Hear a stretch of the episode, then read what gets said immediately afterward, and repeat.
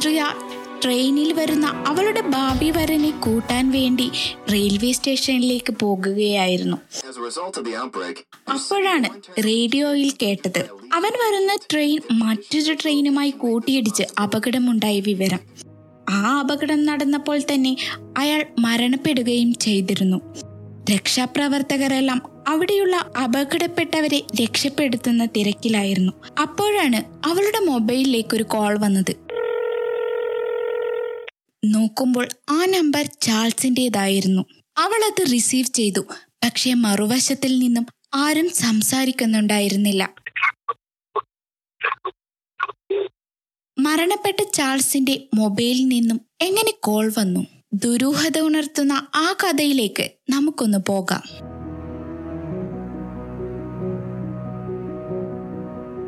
നാൽപ്പത്തൊൻപത് വയസ്സുകാരനായ Charles Delta എയർലൈൻസിനു വേണ്ടി സാൾട്ട് ലേക്ക് സിറ്റി ഇന്റർനാഷണൽ എയർപോർട്ടിൽ കസ്റ്റമർ സർവീസ് ഏജന്റായി വർക്ക് ചെയ്യുകയായിരുന്നു. അങ്ങനെയിരിക്കെ ഒരു ദിവസം ആൻഡ്രിയയുമായി പ്രണയത്തിലാവുകയും അത് കല്യാണത്തിനടുത്തെത്തുകയും ചെയ്തു. പക്ഷെ ആൻഡ്രിയയുമായി പ്രണയത്തിന് മുൻപ് തന്നെ അയാൾ വിവാഹിതനായിരുന്നു. അതിൽ മൂന്ന് കുട്ടികൾ ഉണ്ടാവുകയും ചെയ്തിരുന്നു. ആൻഡ്രിയയുമായി ഒരുമിച്ച് കല്യാണം കഴിഞ്ഞ് ഒന്നിച്ച് താമസിക്കണമെങ്കിൽ തന്റെ ഇപ്പോഴുള്ള ജോലി ഉപേക്ഷിച്ച് ലോസ് ആഞ്ചലസിൽ വെച്ച് ജോലി മാറേണ്ടി വരും. അങ്ങനെ അതിനു വേണ്ടിയുള്ള യാത്രയിലായിരുന്നു അയാൾ. രണ്ടായിരത്തി എട്ട് സെപ്റ്റംബർ പന്ത്രണ്ടാം തീയതി ആയിരുന്നു ആ ട്രെയിനിൽ അയാൾ പോയത്. അപ്പോഴാണ് ആ ദുരന്തം സംഭവിക്കുന്നത്. ആ ട്രെയിനിൽ ഡ്യൂട്ടിയിലുണ്ടായിരുന്ന ഉദ്യോഗസ്ഥർ സിഗ്നൽ ശ്രദ്ധിക്കാതെ ഫോണിൽ ആർക്കോ മെസ്സേജ് അയക്കുന്ന തിരക്കിലായിരുന്നു. അപ്പോഴേക്കും അവിടെയുണ്ടായിരുന്ന റെഡ് സിഗ്നൽ ശ്രദ്ധിച്ചതുമില്ല. അങ്ങനെ മുന്നിൽ നിന്നും ചീറിപ്പാഞ്ഞു വരുന്ന മറ്റൊരു ട്രെയിനുമായി കൂട്ടിയിടിച്ചു.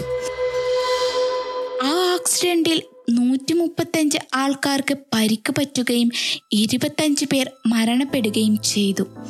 ആ മരണത്തിന് ശേഷമാണ് ശരിക്കും ദുരൂഹമായ സംഭവം നടന്നത്. ആ ആക്സിഡന്റ് നടന്നപ്പോൾ തന്നെ ചാൾസ് മരണപ്പെട്ടിരുന്നു. രക്ഷാപ്രവർത്തകർ ഓരോ ആൾക്കാരെയും കണ്ടെത്തുകയും രക്ഷപ്പെടുത്തുകയും ചെയ്തിരുന്നു. അപ്പോഴാണ് എല്ലാവരെയും ഞെട്ടിച്ചുകൊണ്ട് ചാൾസിന്റെ മകന് ഒരു ഫോൺ കോൾ വന്നത്. പപ്പ എവിടെയാണ്? ചാൾസിന്റെ മകൻ ചോദിച്ചു. പക്ഷെ മറുവശത്തിൽ നിന്നും അവന്റെ അച്ഛന്റെ ശബ്ദം കേൾക്കുന്നുണ്ടായിരുന്നില്ല. ആകെ കുറെ ആൾക്കാരുടെ ശബ്ദങ്ങൾ മാത്രമായിരുന്നു അവൻ കേട്ടത്. കുറച്ചു കഴിഞ്ഞപ്പോൾ ആൻഡ്രിയയ്ക്കും ഒരു കോൾ വന്നു. അവളും അതെടുത്ത് ചോദിച്ചു ചാൾസ് ഒന്നും പറ്റിയില്ലല്ലോ. സേഫ് ആണോ എന്നൊക്കെ. അപ്പോഴേക്കും മറുവശത്തിൽ നിന്നും ചാൾസിന്റെ ശബ്ദമൊന്നും അവൾ കേട്ടില്ല.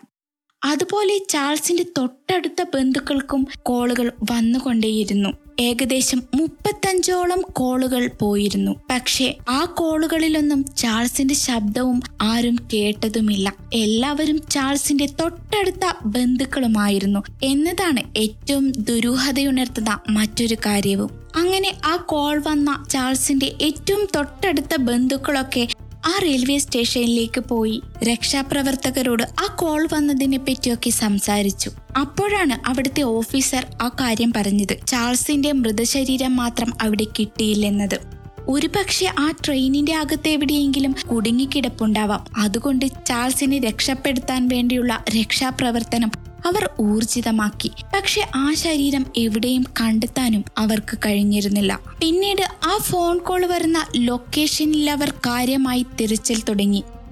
അങ്ങനെ ഒരുപാട് തിരച്ചിലുകൾക്കൊടുവിൽ ആ ട്രെയിനിന്റെ ഉൾഭാഗത്ത് അധികമാരും എത്തിപ്പെടാത്ത സ്ഥലത്തിൽ നിന്നും ചാൾസിന്റെ മൃതദേഹം അവർക്ക് കിട്ടി. അപ്പോഴേക്കും ഏകദേശം മുപ്പത്തഞ്ചോളം കോളുകൾ ചാൾസിന്റെ ഫോണിൽ നിന്നും മറ്റുള്ളവർക്ക് പോയിരുന്നു. ഒടുവിൽ ആ മൃതശരീരം അവർ പോസ്റ്റ്മോർട്ടത്തിന് അയച്ചു. അതിശയം എന്നോണം ആ മൃതശരീരം കിട്ടിയതിനു ശേഷം മറ്റുള്ളവർക്കൊന്നും ആ ഫോണിൽ നിന്നും കോളുകളും പോയിരുന്നില്ല. പോസ്റ്റ്മോർട്ടം റിപ്പോർട്ടിലാകട്ടെ ആ ട്രെയിൻ ആക്സിഡന്റ് ഉണ്ടായപ്പോൾ തന്നെ ചാൾസ് മരിച്ചിരുന്നു രേഖപ്പെടുത്തുകയും ചെയ്തിരുന്നു. പക്ഷെ എത്ര തിരഞ്ഞിട്ടും ചാൾസിന്റെ ഫോൺ മാത്രം ആർക്കും കിട്ടിയതുമില്ല. ഈ ഒരു സംഭവം ഇപ്പോഴും ദുരൂഹമായി തന്നെ തുടരുന്നു. അതിന്റെ കാരണങ്ങളൊക്കെ നോക്കിക്കഴിഞ്ഞാൽ ഇതൊരു ദുരൂഹമായിട്ടുള്ള കാര്യമാണെന്ന് തന്നെ ഒറ്റ നോട്ടത്തിൽ മനസ്സിലാക്കാനും കഴിയും. അത് ശരിവെക്കുന്ന ചില കാര്യങ്ങൾ എന്താണെന്ന് നമുക്ക് നോക്കാം. പോസ്റ്റ്മോർട്ടം റിപ്പോർട്ട് അനുസരിച്ച് ചാൾസ് നേരത്തെ തന്നെ മരണപ്പെട്ടിരുന്നെങ്കിൽ അതും സ്മാർട്ട് ഫോണുകളൊന്നുമില്ലാത്ത അക്കാലത്ത് ബന്ധുക്കളെ മാത്രം തിരഞ്ഞു പിടിച്ച് ഒരു സാധാ ഫോണിൽ എങ്ങനെ ചാൾസിന്റെ മൊബൈലിൽ നിന്നും കോളുകൾ പോയി? പിന്നീട് നടന്ന ഫോൺ കേന്ദ്രീകരിച്ചുള്ള തിരച്ചിലുകൾ ഒടുവിൽ വന്നു നിന്നത് ചാൾസിന്റെ മൃതദേഹമുള്ള സ്ഥലത്തായിരുന്നു. ആ ഫോൺ മറ്റാരെങ്കിലുമാണ് ഉപയോഗിച്ചിരുന്നതെങ്കിൽ എങ്ങനെ ഫോൺ സിഗ്നൽ തേടി പോകുമ്പോൾ ആ സ്ഥലത്ത് ചാൾസിന്റെ മൃതദേഹം കണ്ടെത്തി? മൃതദേഹം കണ്ടെത്തിയതിനു ശേഷവും പിന്നീട് ആ ഫോണിൽ നിന്നും ഒരു വിളി പോലും മറ്റുള്ളവർക്ക് പോലും വന്നില്ല എന്നതും മറ്റൊരു ദുരൂഹത ഉണർത്തുന്ന ഒരു കാര്യമായി അവശേഷിക്കുന്നു. ഒരു പക്ഷെ ഏതെങ്കിലും ഒരു അദൃശ്യ ശക്തി ചാൾസിന്റെ മൃതദേഹം കണ്ടെത്തുവാൻ വേണ്ടി മാത്രം ആ കോളുകൾ ഉപയോഗിച്ചതായിരിക്കാം. അതുകൊണ്ടാണല്ലോ ഒരിക്കലും കിട്ടില്ല എന്ന് കരുതിയ മൃതദേഹം ആ ഫോൺ സിഗ്നൽ വെച്ച് അവർക്ക് കണ്ടെത്താൻ കഴിഞ്ഞതും. നിങ്ങൾക്ക് ഈ സ്റ്റോറി ഇഷ്ടമായെങ്കിൽ ഈ പോഡ്കാസ്റ്റ് ഫോളോ ചെയ്യാൻ മറക്കരുത്. അതുപോലെ തന്നെ ആപ്പിൾ പോഡ്കാസ്റ്റിലാണ് നിങ്ങൾ ഇത് കേൾക്കുന്നതെങ്കിൽ ഇതിന്റെ റിവ്യൂ ചെയ്യുക. അതുപോലെ തന്നെ റേറ്റിംഗും ചെയ്ത് സപ്പോർട്ട് ചെയ്യുക.